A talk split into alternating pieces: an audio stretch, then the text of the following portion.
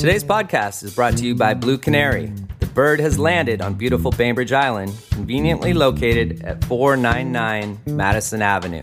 ASE Master Technician Clint Ramsey brings over 15 years of experience, award winning diagnostic skill, and a desire to reinvent the automotive repair experience. Schedule an appointment online at bluecanary.biz or call them today at 206 451 4220.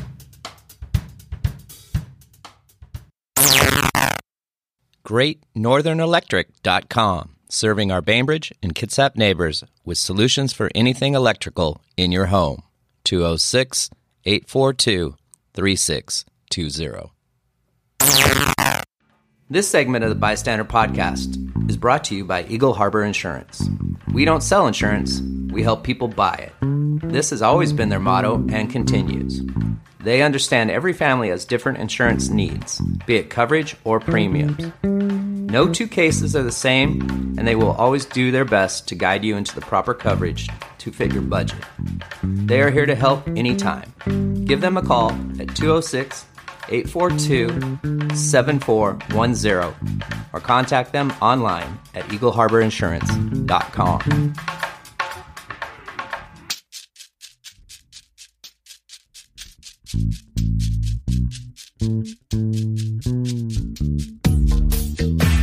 I got something for your mind, body, and soul.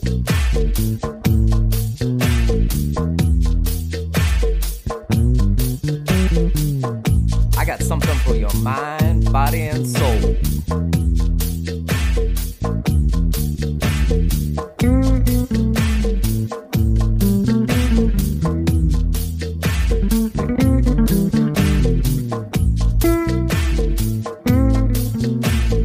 You have found the Bystander Podcast. Now here's your host with the most, Tiny Tim. What's cracking, Podcastville? Today's podcast is brought to you with additional support from Shift Bainbridge, BI Hoops and more, and Sound Re- Reaper Graphics in the Pavilion. Today's audio was recorded Wednesday, February 26, 2020, at the Forum in Seattle. The discussion is about Sound Transit's fight to save light rail.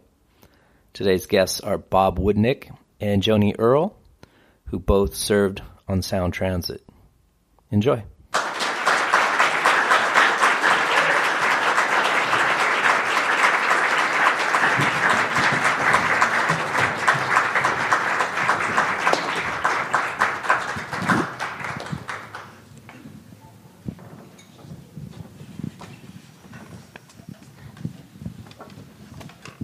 Is that where you want to be? Yeah. It's bright. Well, thanks all for uh, coming tonight. It's great to see so many familiar faces, and a lot of you probably know the Sound Transit story as well as well as uh, Joni and I. But um, let me briefly uh, set the scene about uh, the struggle to get light rail in Seattle.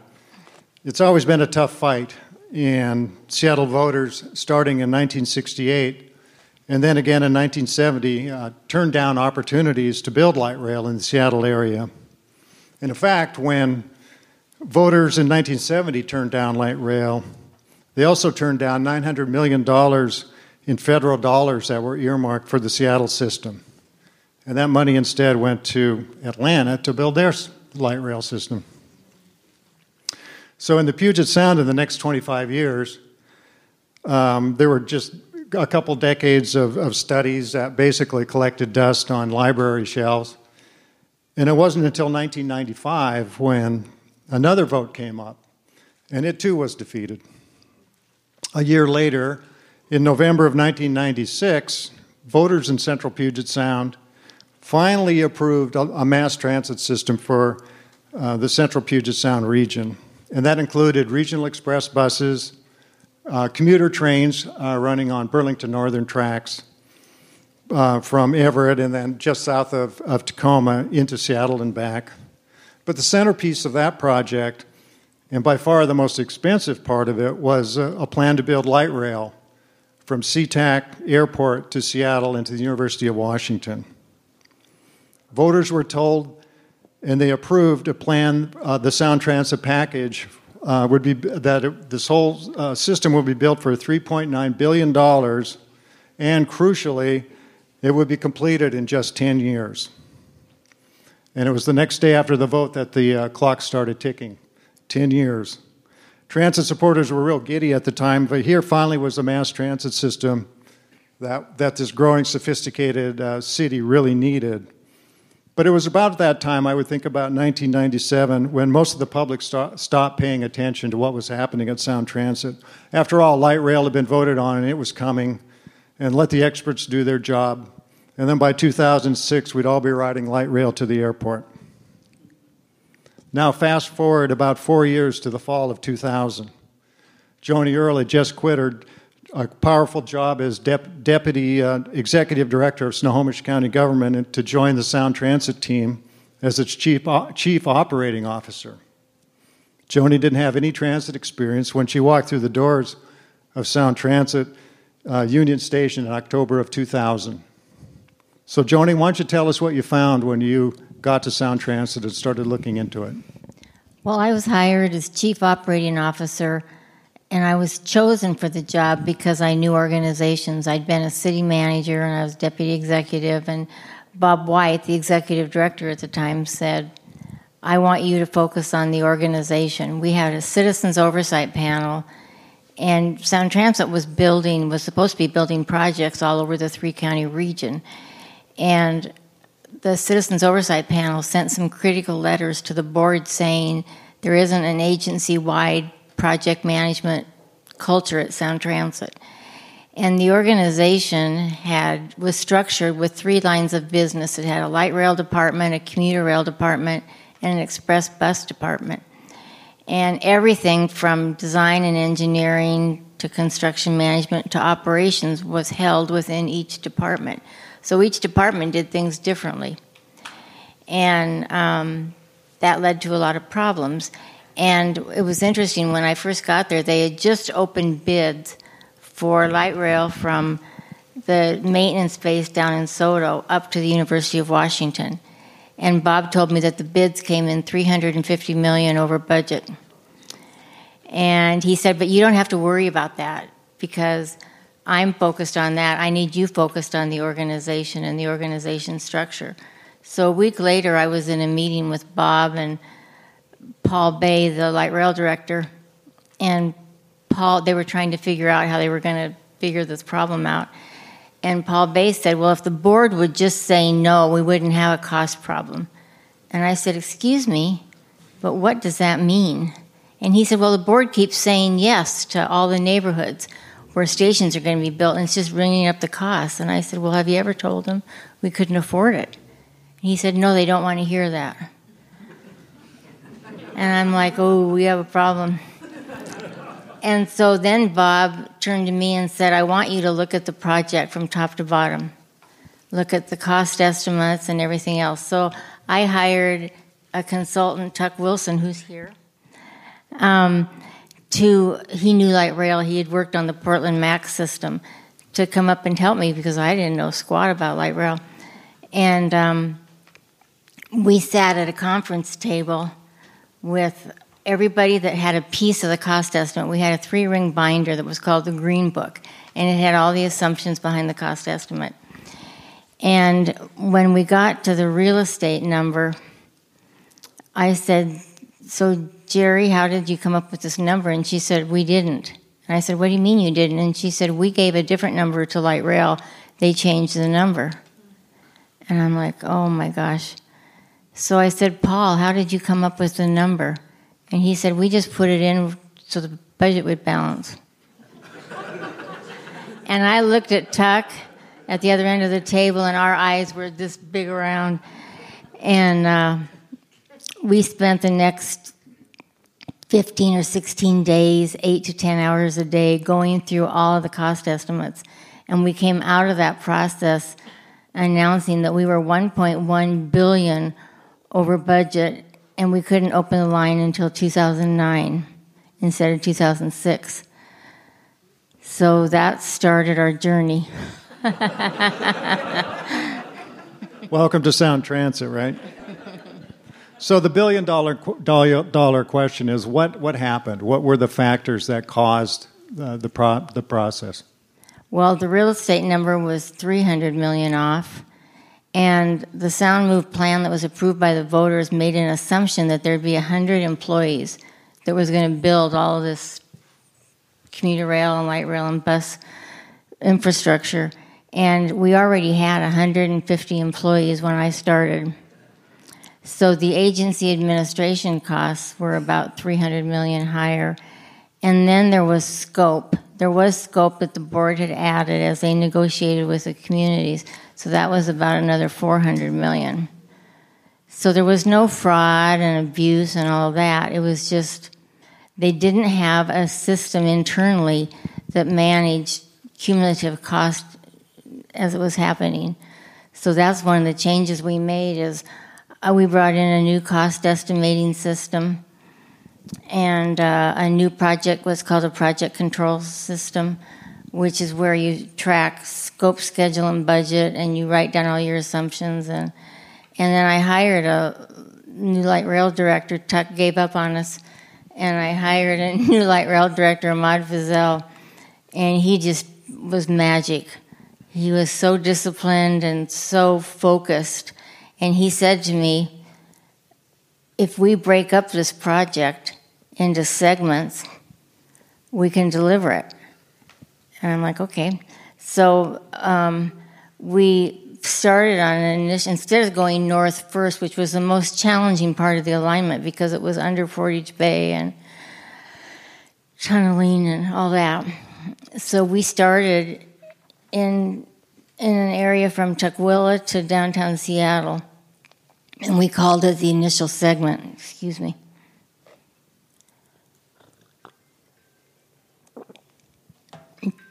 And Ahmad and his team looked at the using the new cost estimating system, came up with a budget for that part of the project, and um, let's see. I lost my train of thought.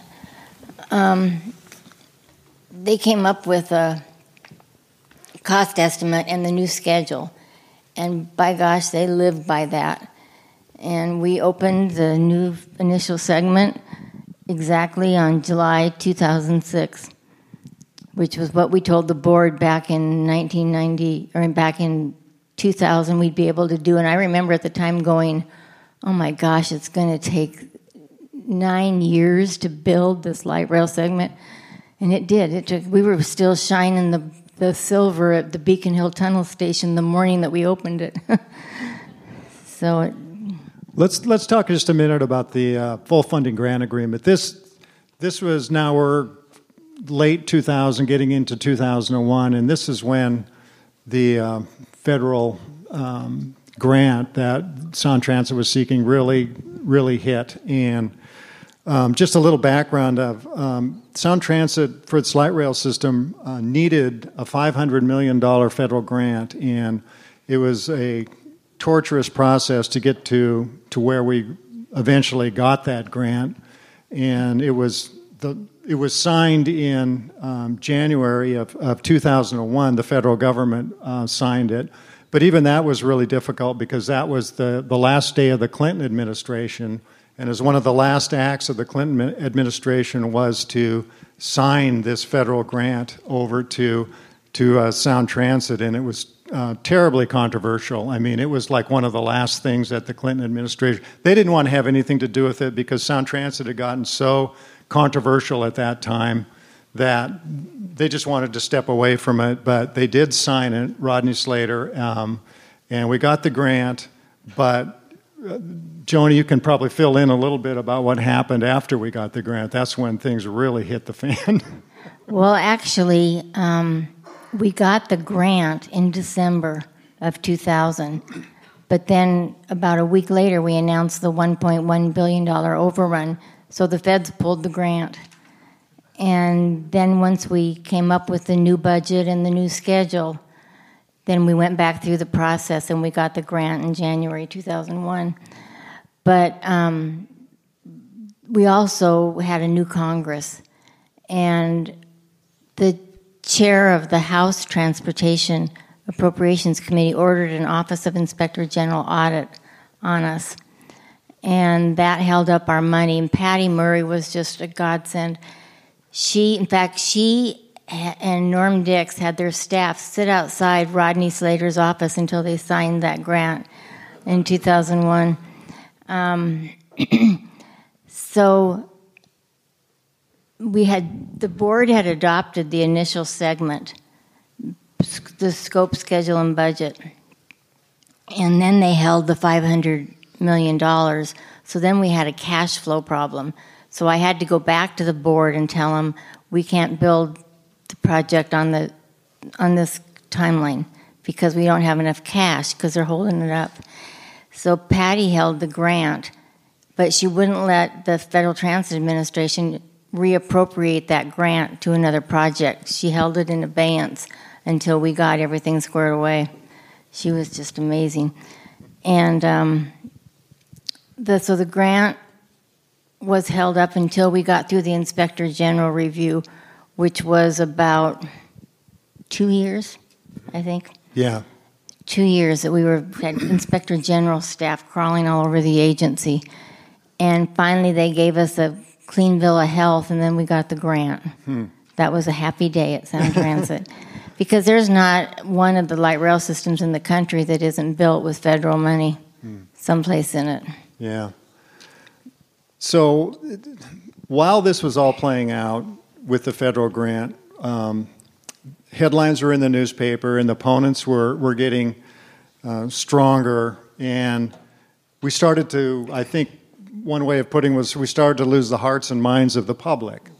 Um, Sound Transit became a, a really um, a, kind of a, a, dirty name in, in the region. Everybody was mad at Sound Transit. And trying to hold together the political support to get the federal grant and then um, trying to hold the public together was, was really hard. And Joni, can you tell us a little bit? How did you deal with the angry board members and the politicians and the public um, at that time? Because there was a lot of anti sound transit um, stuff going on, and, and I know you had to deal with it firsthand. Yeah, we had one thing going for us, which is people wanted light rail. So they were mad at the agency, hated the agency, but they wanted what the agency was supposed to produce. So that helped us. And my theory was we just needed to deliver. We needed to deliver on commuter rail, we needed to deliver on more buses and more bus infrastructure, which was park and rides and direct access ramps. And so the so that the public could see we were producing. And it was interesting when we when we built the segment of light rail out to Tukwila, which is elevated over the freeway and down to the there and on to SeaTac. When we put the pillars in, and then we used a big gantry machine that dropped in the elevated section, and people could drive along the freeway and see that happening. And people would call us and say, "Is that light rail? Is that light rail?" So we knew we hadn't lost the hearts and minds for light rail. They just didn't really care for Sound Transit. and with the board, the board was being really beat up in editorials and things saying that they didn't do proper oversight and they were being blamed for all the problems when it wasn't the board's fault. The staff hadn't told the board what was going on. And uh, with the board, I just spent a lot of time. I have an 18 member board, or there's an 18 member board, and I spent a lot of time on the phone calling them individually to tell them of our progress. And then we would report at the board meetings on our progress. And so it was just a matter of a little hand holding and just assuring them that I was on top of it, along with Ahmad and the rest of the staff. Joan, I have a confession to make. One of the uh, one of the ways that I really learned about what was happening at Sound Transit during those days was you and I used to carpool every once in a while to work. and inevitably, there would be a phone call uh, on this on this trip into Seattle from Everett area, and it would be somebody like Norm Dicks, and you'd have him on the speakerphone. and that's how I heard about, about what was really going on at Sound Transit. And the other way that I found out about it was sitting outside your office while I was waiting to get in, in to talk to you, I'd hear you on the phone, and you'd be uh, dealing with uh, angry board members and uh, Patty Murray, and, and it's like, oh, so that's what's happening at Sound Transit because I could hear you talking to them. so, One of the things that we started, Bob and I, at the direction of our communications director Anne Fennessy, was um, a CEO report that went out every Friday, and we would track our progress and we'd tell our story, which was really important. We forgot to tell our story for the longest time. After the voters approved the plan in 1996, we went dark. And we weren't we just weren't engaging the public on what was happening. And so Bob and I started sending out this CEO update every Friday. And I'd get calls from people saying, Now I can go home, I've gotten your report. so I knew people were reading it. Yeah. So, and that was one of the ways of building back trust. I mean, we talked about how uh, people in the community had lost respect for Sound Transit, and and you became the face of the agency when you you first. Bob White, um, the executive director, left in January of 2001, and you'd been there a total of four months, Three months. and suddenly you were leading the agency. You had no transit experience before that. so suddenly this is your baby to, to sink or swim. I hadn't even read, rode a bus.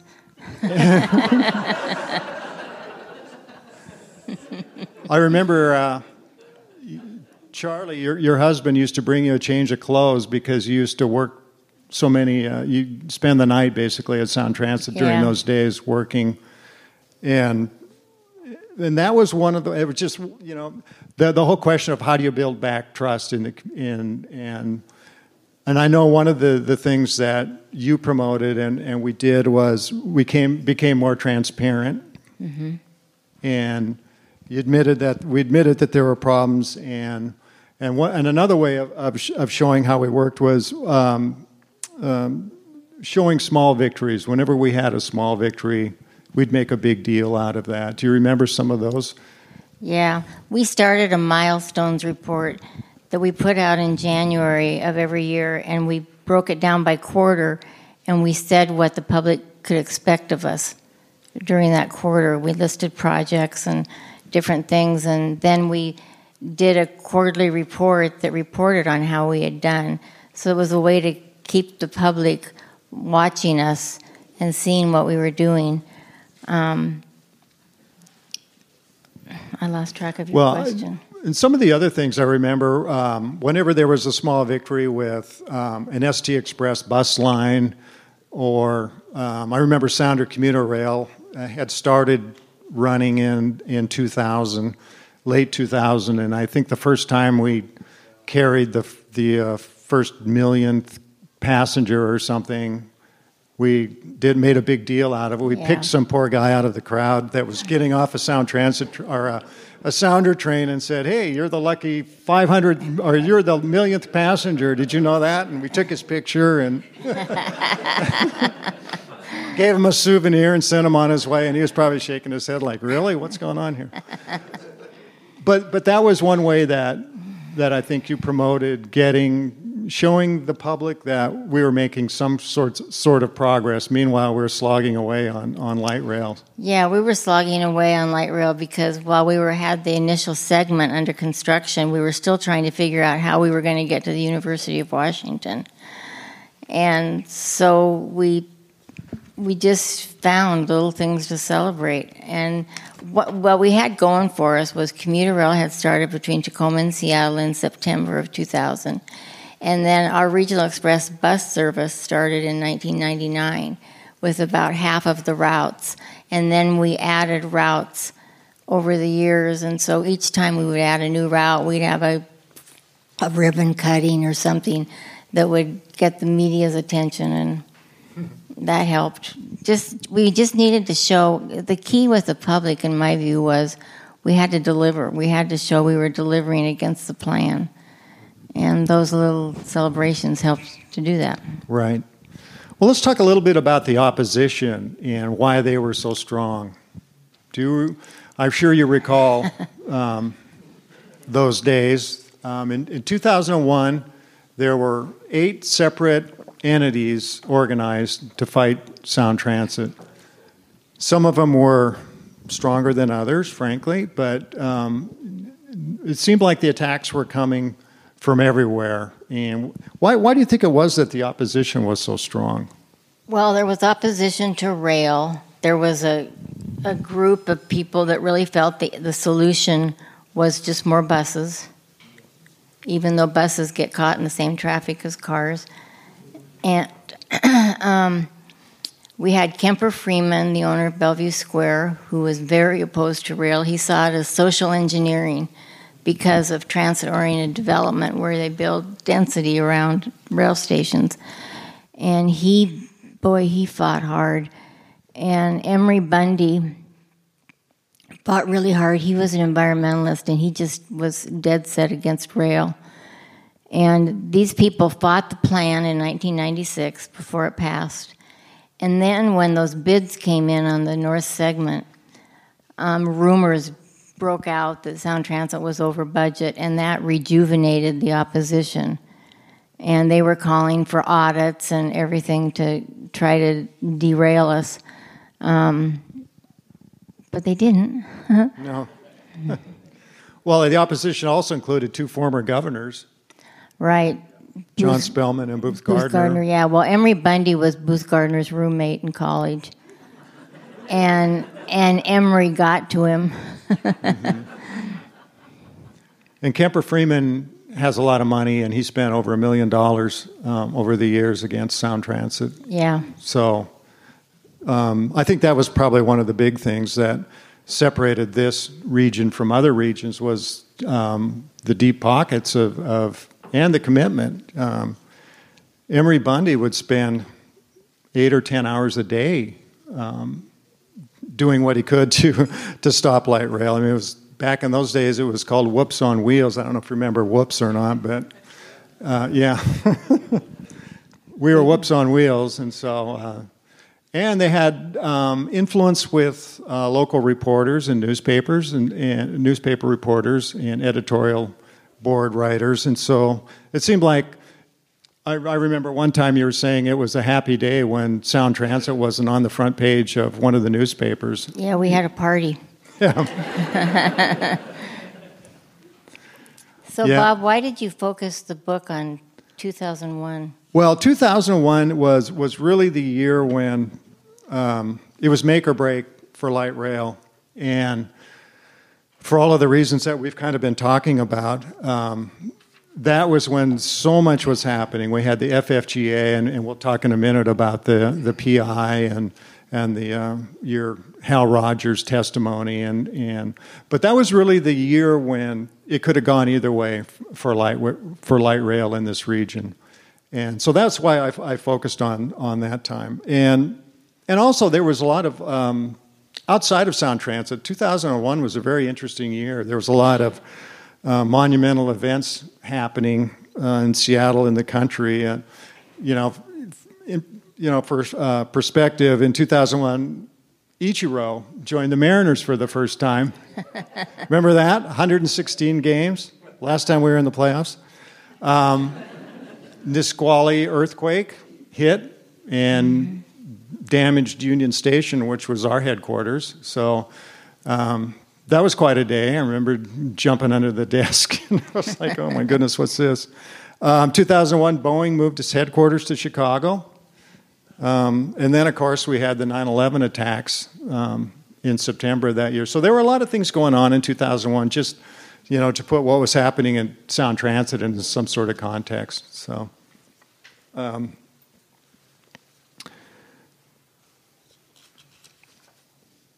So we talked a little bit about the opposition and and we talked a little bit about the press, but the big story about the press in 2001 was the PI story.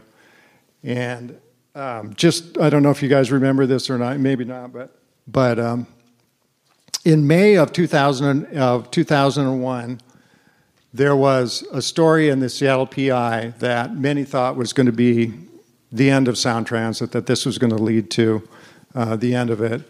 And I, re- I recall it. It was a Friday morning, and it was back in, um, like I said, in May of 2001. But back in those days, we actually had newspapers, and we actually had news, newspaper racks. Remember those things?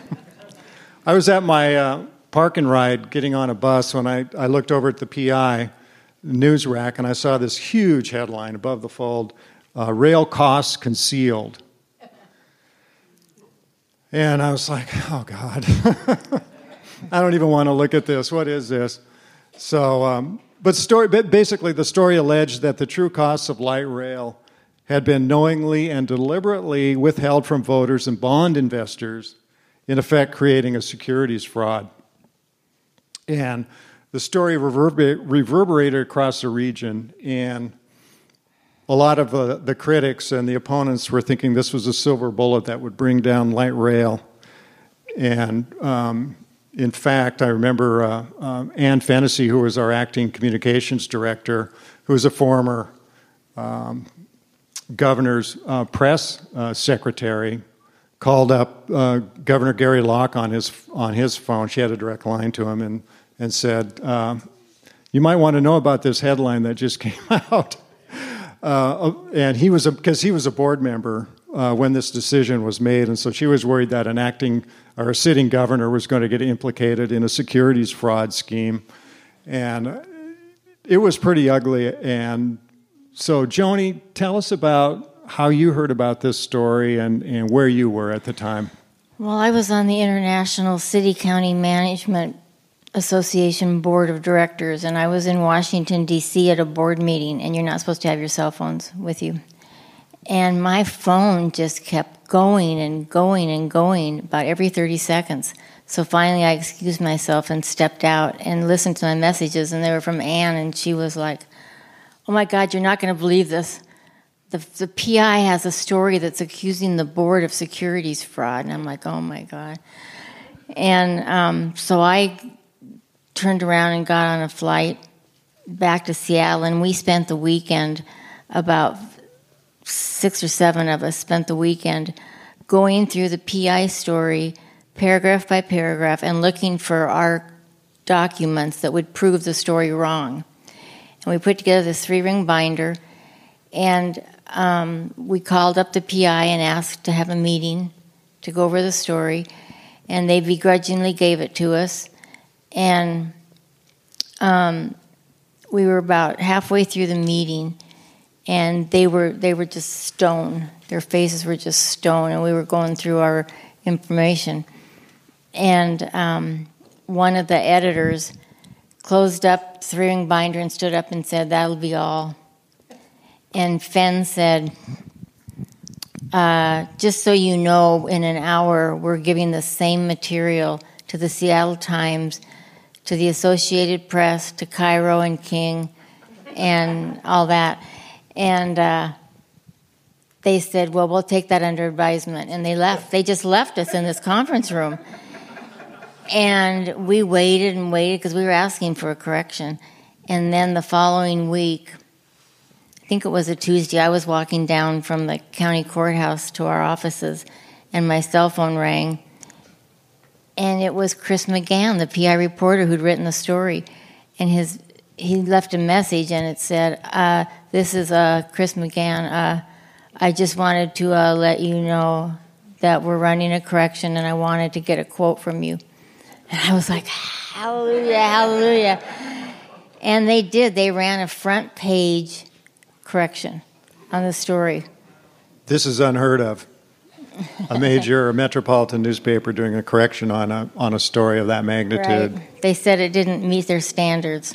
Yeah, and the, that that notebook that we came up with that um, you refuted all of the allegations in the in the story. I for for the book, I, I talked with a um, Thomas Shapley, who was a, a PI. He was a, a member of the uh, of the PI board, and he said that that notebook with that information was the best example he'd ever seen in his entire career of, or, you know, of, of refuting a newspaper story. And in fact, when I talked with him, he was retired and, and living on a ranch in central Washington. And he said, You know what? I still have a copy of that notebook. I carried it with me. Just to show people how to do it. This is how you refute it. That was a real turning point for the agency because the employees were feeling beleaguered and stuff with all the headlines about Sound Transit and the light rail project. And here we had the commuter rail department, which was ready to celebrate, like they should have, for opening the line from Tacoma to Seattle. And bus bus department was delivering projects and service. And the employees saw that we were going to stand up and fight for them, and that really changed the tide quite a bit. Um, and the board saw that we were going to stand up and fight and win, so it calmed the board down too. So, Bob, as an employee, what was it like in 2001?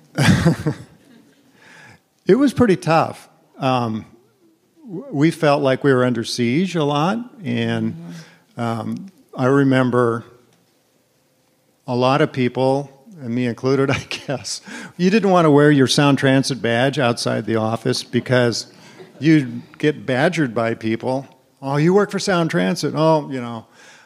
I can remember several instances of being at parties or um, my daughter's first middle school dance, and I was a chaperone, and and I'm trying to en- enjoy the, being a chaperone at my daughter's dance, and people kept coming up to me, "Oh, Sound Transit, here's what you should do. You know, you should build it right down the freeway." It was like all night long, and it, it was like that just about everywhere you went during those days, and um, people would be t- would be talking about going on kayaking trips or whatever, and all people wanted to talk about was Sound Transit. So it was tough in that regard. But on the other hand, inside the agency, there was a real strong sentiment of, of uh, camaraderie.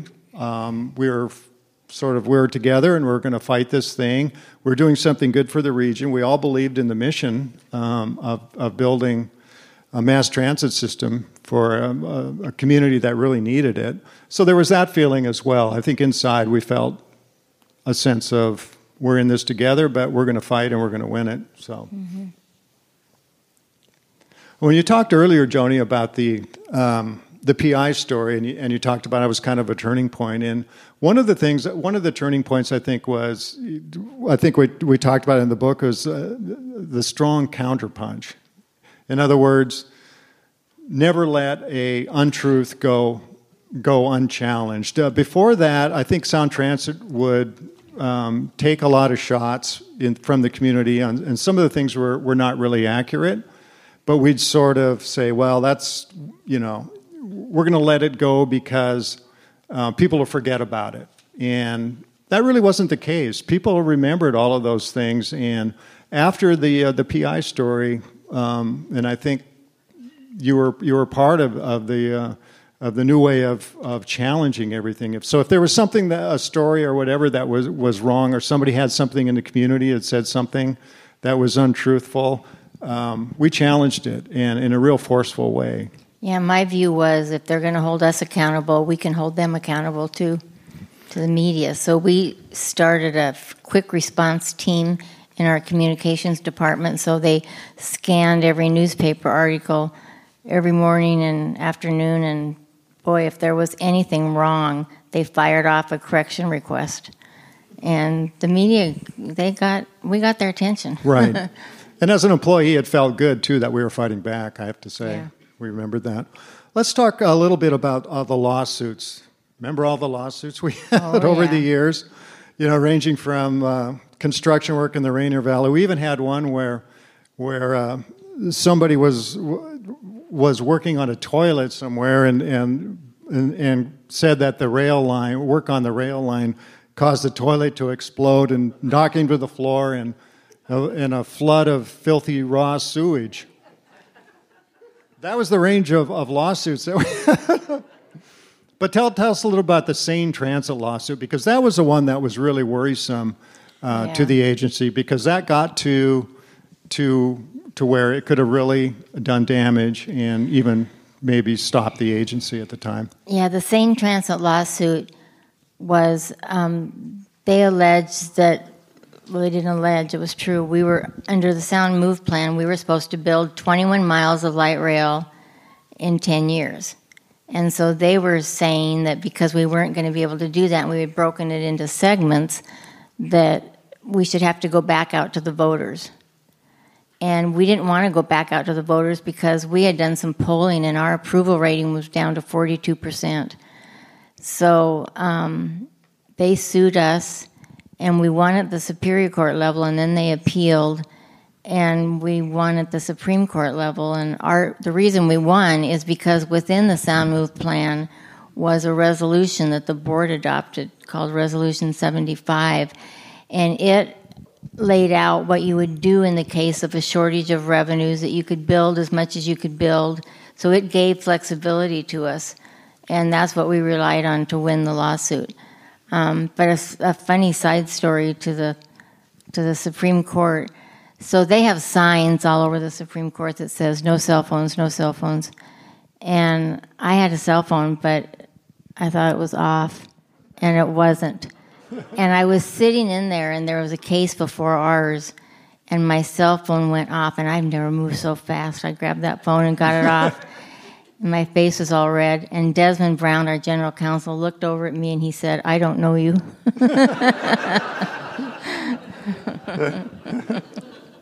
there was a little party afterwards, wasn't there? Yeah, there was a big party afterwards when we yeah, won that lawsuit.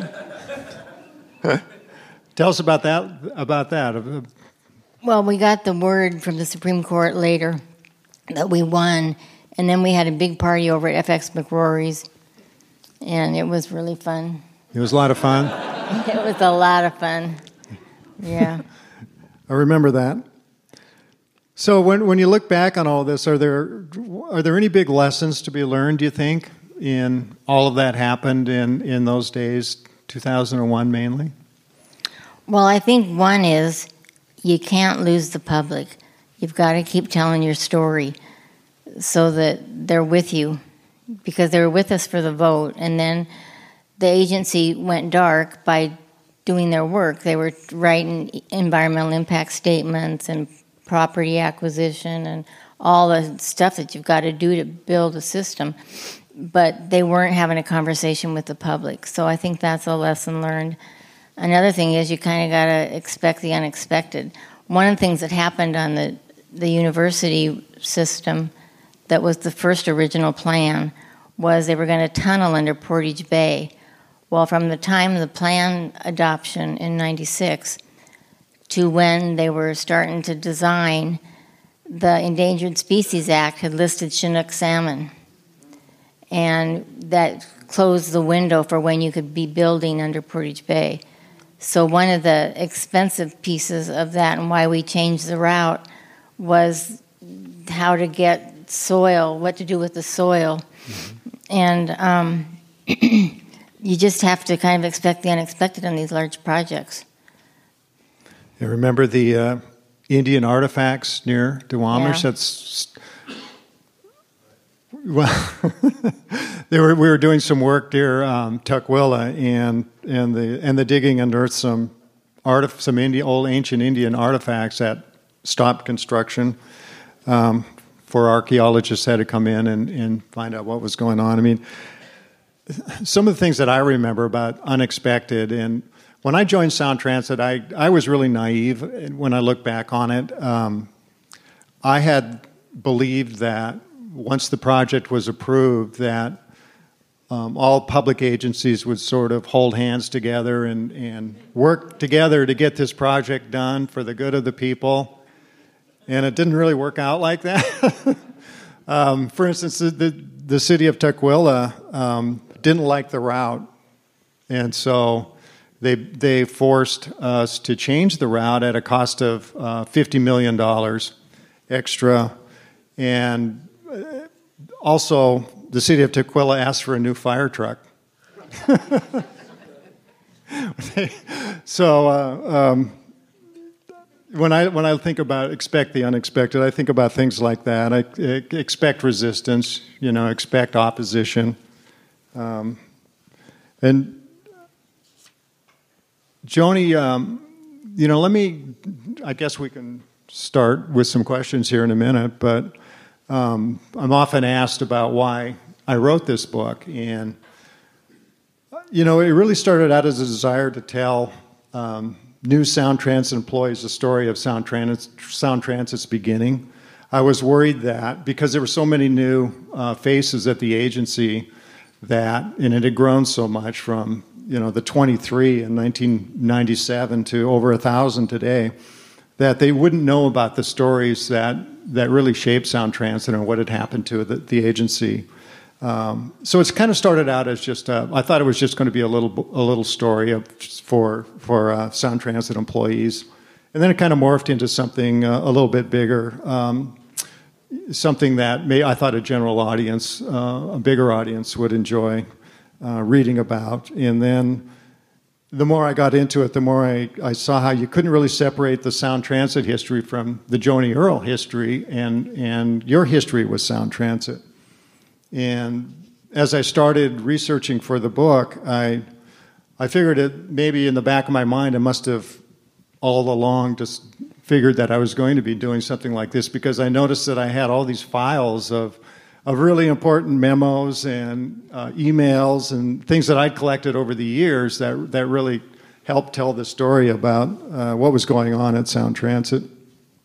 So, um, I don't have any more questions unless you have anything for me, and I think we can open it up if people have any questions. No, I don't have any more. Okay, should Wonderful. Thank you both so much for being here. Um, we now have about 15 to 20 minutes for audience questions. Um, like it was mentioned in the intro, please do try to use the microphones if you're able um, so that everyone can hear you and um, people, we can pick you up for our um, assistive listening system. Um, we do also ask you just keep your questions short form of a question so we can get through as many as possible. and hopefully we have an interesting conversation for the next 15, 20 minutes.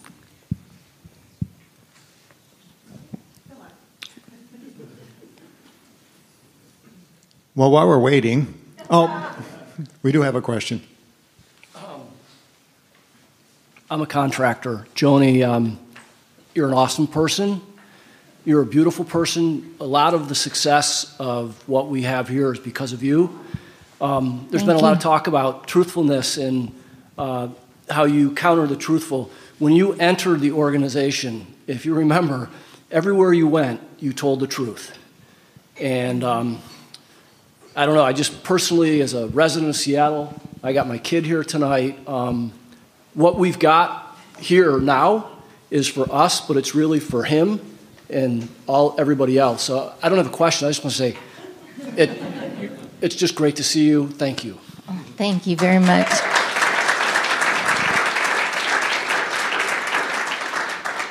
I had a lot of help. The Sound Transit staff is amazing.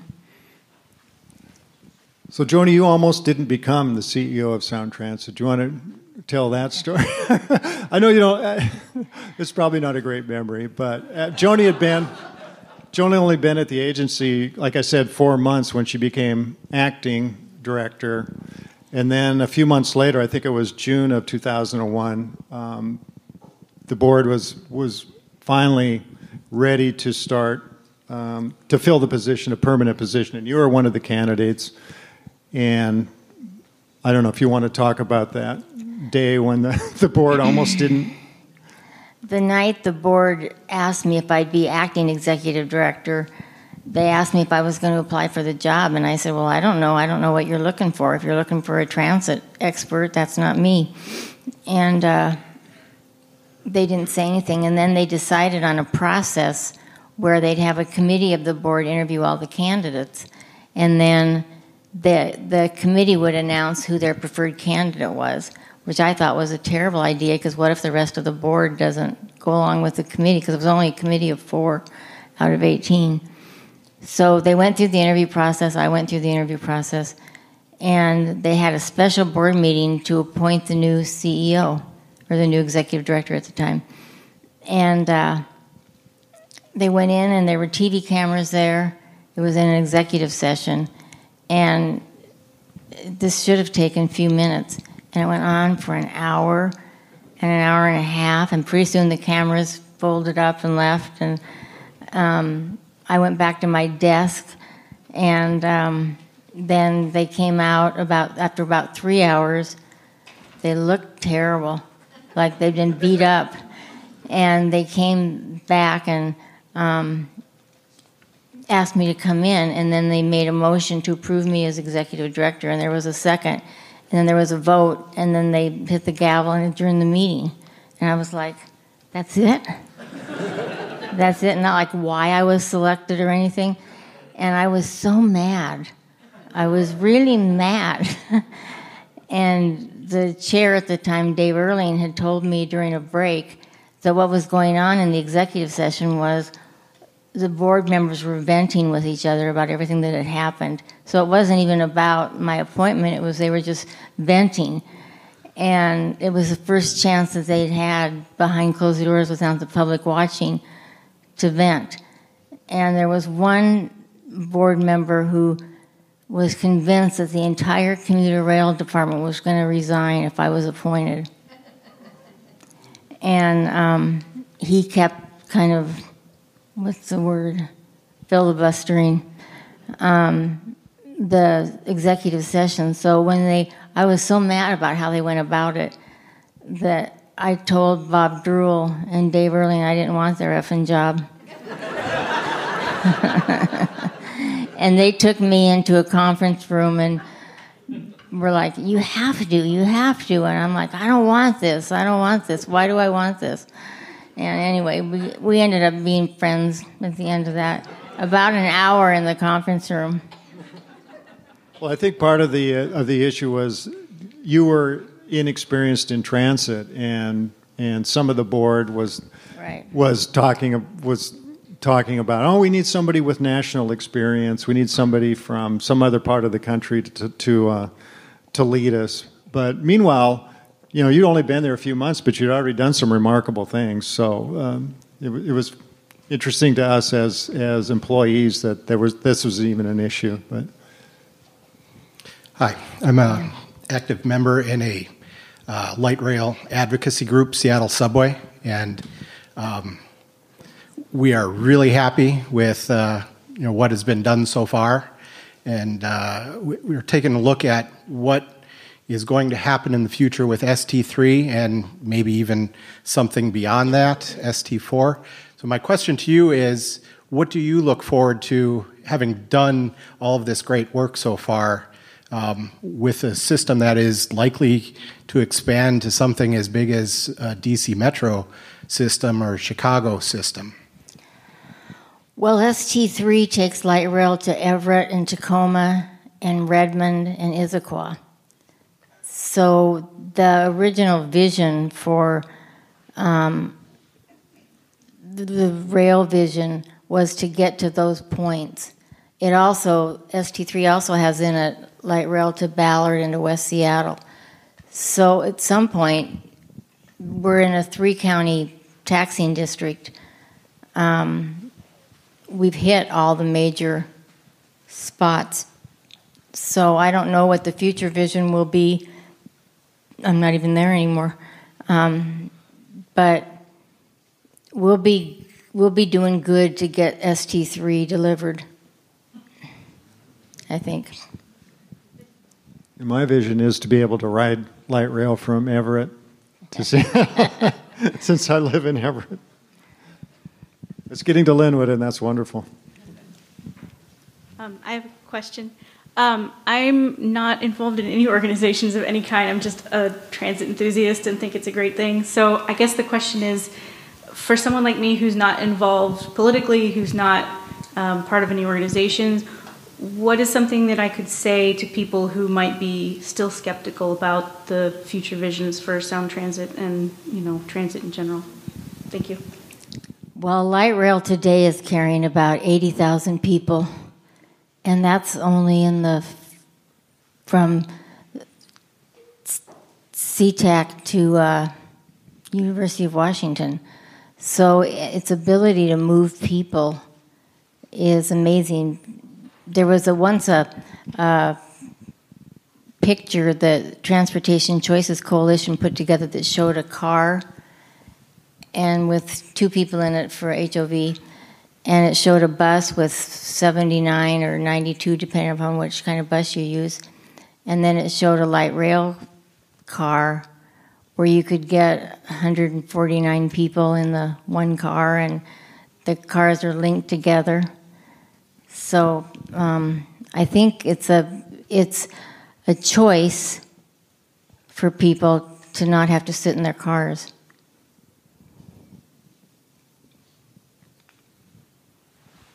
Hi, I'm Anirudh Sani. I was responsible for the first sound transit service on Capitol Hill, which was the 545 bus. So uh, you haven't said anything about sub-area equity. So I, Oh, my okay. question is about that. Like in my in my opinion, it's a terrible thing that forces the cities to subsidize parking garages in the suburbs in the name of tr- transit.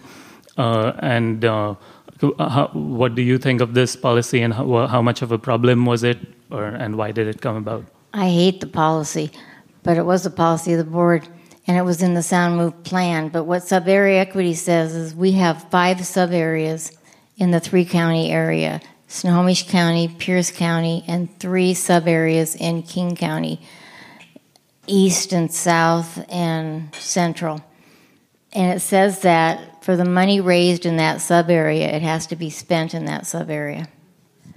So when we were going through the initial problems with the $1.1 billion cost overrun, we had the east side sitting on a ton of money because of sales tax. But we couldn't use any of it towards the light rail project because the light rail project was just the Seattle North piece. And sub area equity stopped us from doing that. Um, so it was it was a policy that was put in place under the assumption that we'd start bus service and then we'd convert to rail service. And we started bus service, but we didn't convert to rail service in any kind of reasonable time frame. So I'm not in favor of the policy because I think we're a region and the region's money should be spent on the most the best projects in the region. And um, my opinion didn't count. and the cities aren't really subsidizing park and rides and stuff. Those are still sound transit projects, most of them. So I don't think that's an issue. Well, the reason I said that was that really um, on the federal level, uh, cars are subsidized more than car trips are subsidized more than bus trips, and so really transit subsidies are a way to make up for that car subsidy and try and level the playing field a bit. But now, if you have transit subsidies being spent to build par- uh, parking garages, then it's only worsening the the car subsidy even more. So that's why I said that. Okay. All right, I have a quick question. Uh, so, for anyone that's ever used light rail to the airport, you know, everyone knows that awful walk through the parking garage. What happened with, like, locating that station at the airport? Why is it so far away from the terminal? Good question. What happened was 9 11. like, I, I did read that there was a plan to build a station closer to a new part of the terminal before 9/11. Was that just canceled because of 9/11 and TSA, or It was the new terminal got put on hold, so we had to find a way to bring in light rail to the airport without a terminal to bring it straight into. So the airport came up with the idea of using the parking garage. I think I'm not sure about that, um, but it's working. It's a long walk, and they have plexiglass up so that it blocks the wind. Um, it's a lot better But- now? Yeah, thank you. yeah, but it really was 9 11 that impacted it. Peter? So we've been asked to phrase our message in a form of a question instead of a speech. And I'm not going to play ball. so, yeah, I mean, right now, because TripAdvisor is telling everyone to take a light rail to the city from SeaTac rather than a cab, we've got plenty of people boarding at the airport.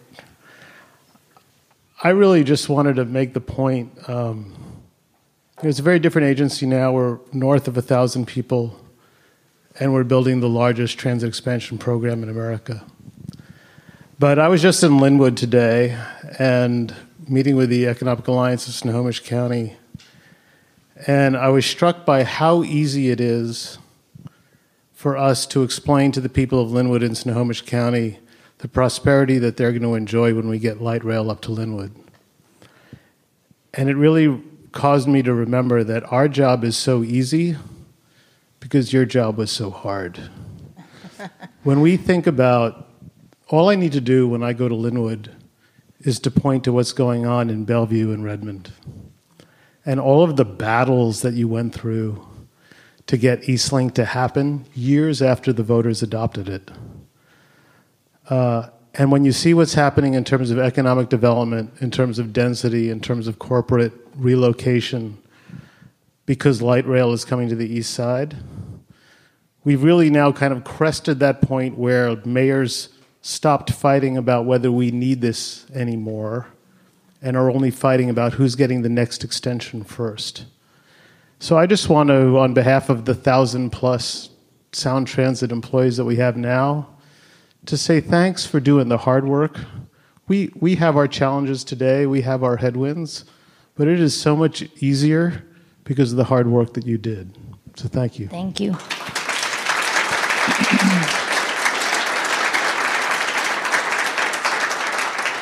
That was Peter Rogoff, who's the current CEO of Sound Transit. An interesting story about Peter. He was, you started it. He was, um, he was a Senate staffer in D.C. when all hell broke loose on the project, and I went back there to talk to Senator Murray, and he staffed her committee, and he was just reading me the riot act how dare you? You put Patty Murray in the worst position. I'm like, not me, not me. I just got here. Um, but it's interesting that Peter ended up replacing me.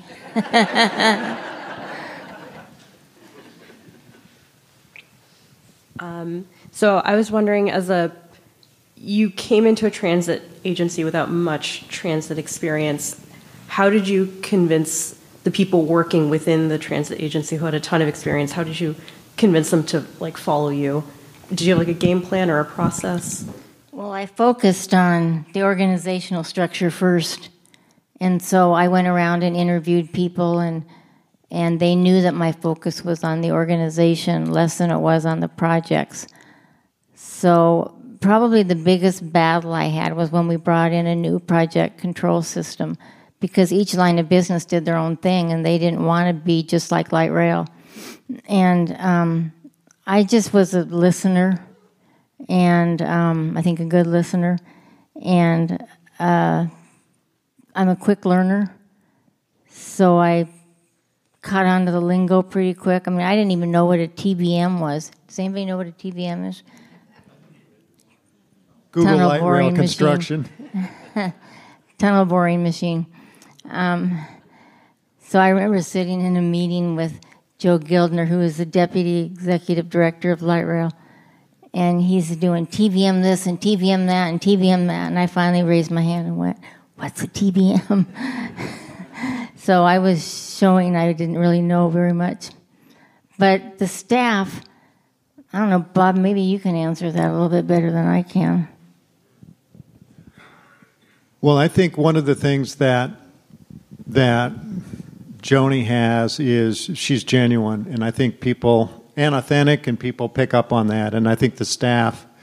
Um, well, I knew you because we had worked in Snohomish County together, so I knew you. But a lot of the uh, staff didn't know you. But I think it was um, those qualities, and, and also um, your hardworking. I mean, nobody outworked uh, Joni Earl, and like I remember when I interviewed Bob Drewel for the book, he he said, you know, when the light was on in in in Joni's office, she was in there working at eleven or twelve at night, and she wasn't sending emails to friends. She was, you know, working, and I think that um, permeated through the agency, and and um, you know, so we saw how how hard working you were and transparent and um, you know you had to do your job, or you were in trouble with Joni, nobody wanted to be in trouble with Joni.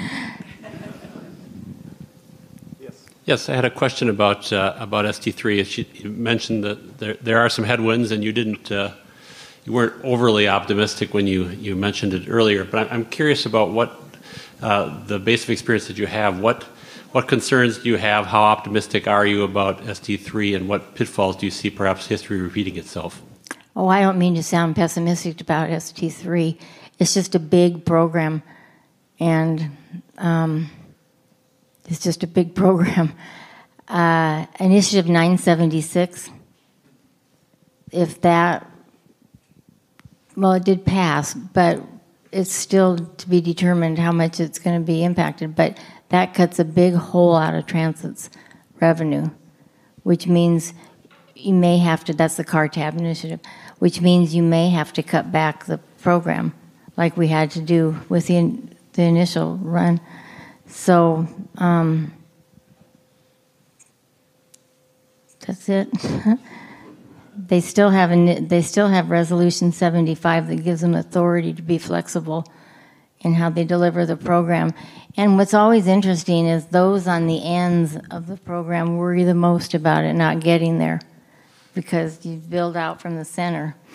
And um, so Everett and Tacoma worry a little bit more because they're on the ends. Um, but I think, I don't know what headwinds Peter was referring to since I'm not there. So, Peter, do you want to answer the question?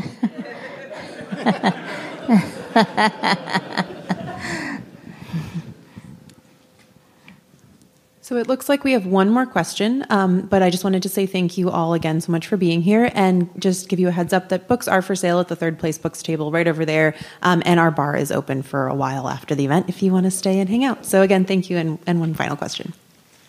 Um, I've heard from friends at Sound Transit, and I don't know if these stories are apocryphal, but just your level of leadership, and we've heard this here tonight as well, um, was pretty incredible when the staff was under a lot of stress and was worried about will we be able to fulfill this. And I've heard various different quotes of like your principles and things you tell staff when they're concerned. And I don't know if these are true, but things like, hey, it's about the work um, and helping keeping people focused. Uh, given not many of us, I think luckily, have entered such dire circumstances and then had to turn it around. Could you tell us about some of your principles and some of the things that you told staff during this hard time uh, to keep them going? Like, what were your principles at the time? We'd love some other additional Joni Earl quotes from the time. well, one thing I told them was optimism is not our friend. because you can't get op- optimistic about cost estimates or revenue estimates or too optimistic. Um, so that was one phrase that I coined. Um, I did just say, focus on the work. If we can deliver the work, we'll win back the public. And I think that's true. I think we have, or we wouldn't have ST2 and ST3. Um, I told them that I would stand up and take the hits for the agency. Like I've never been yelled at as much as I was yelled at by Frank Chopp and Ed Murray from the legislature. They were like, We're on a tree and we're on a limb, and Sound Transit cut off the limb.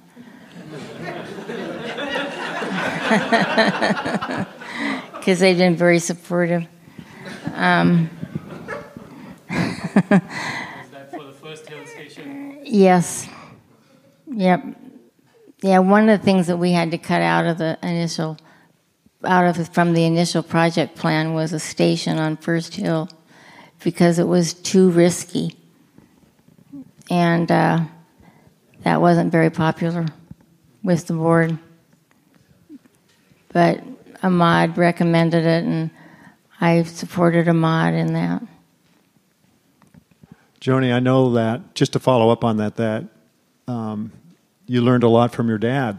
Your your yeah. dad was the uh, at one time was the mayor of Bremerton and on the city council, and he taught you a lot about public service. And um, what what are some of the other things that you learned from your from your dad?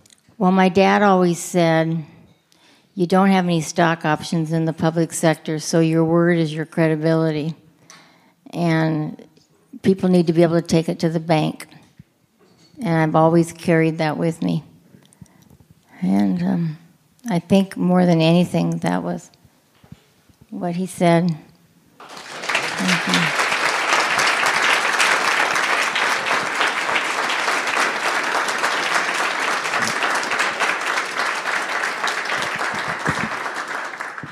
Thank you.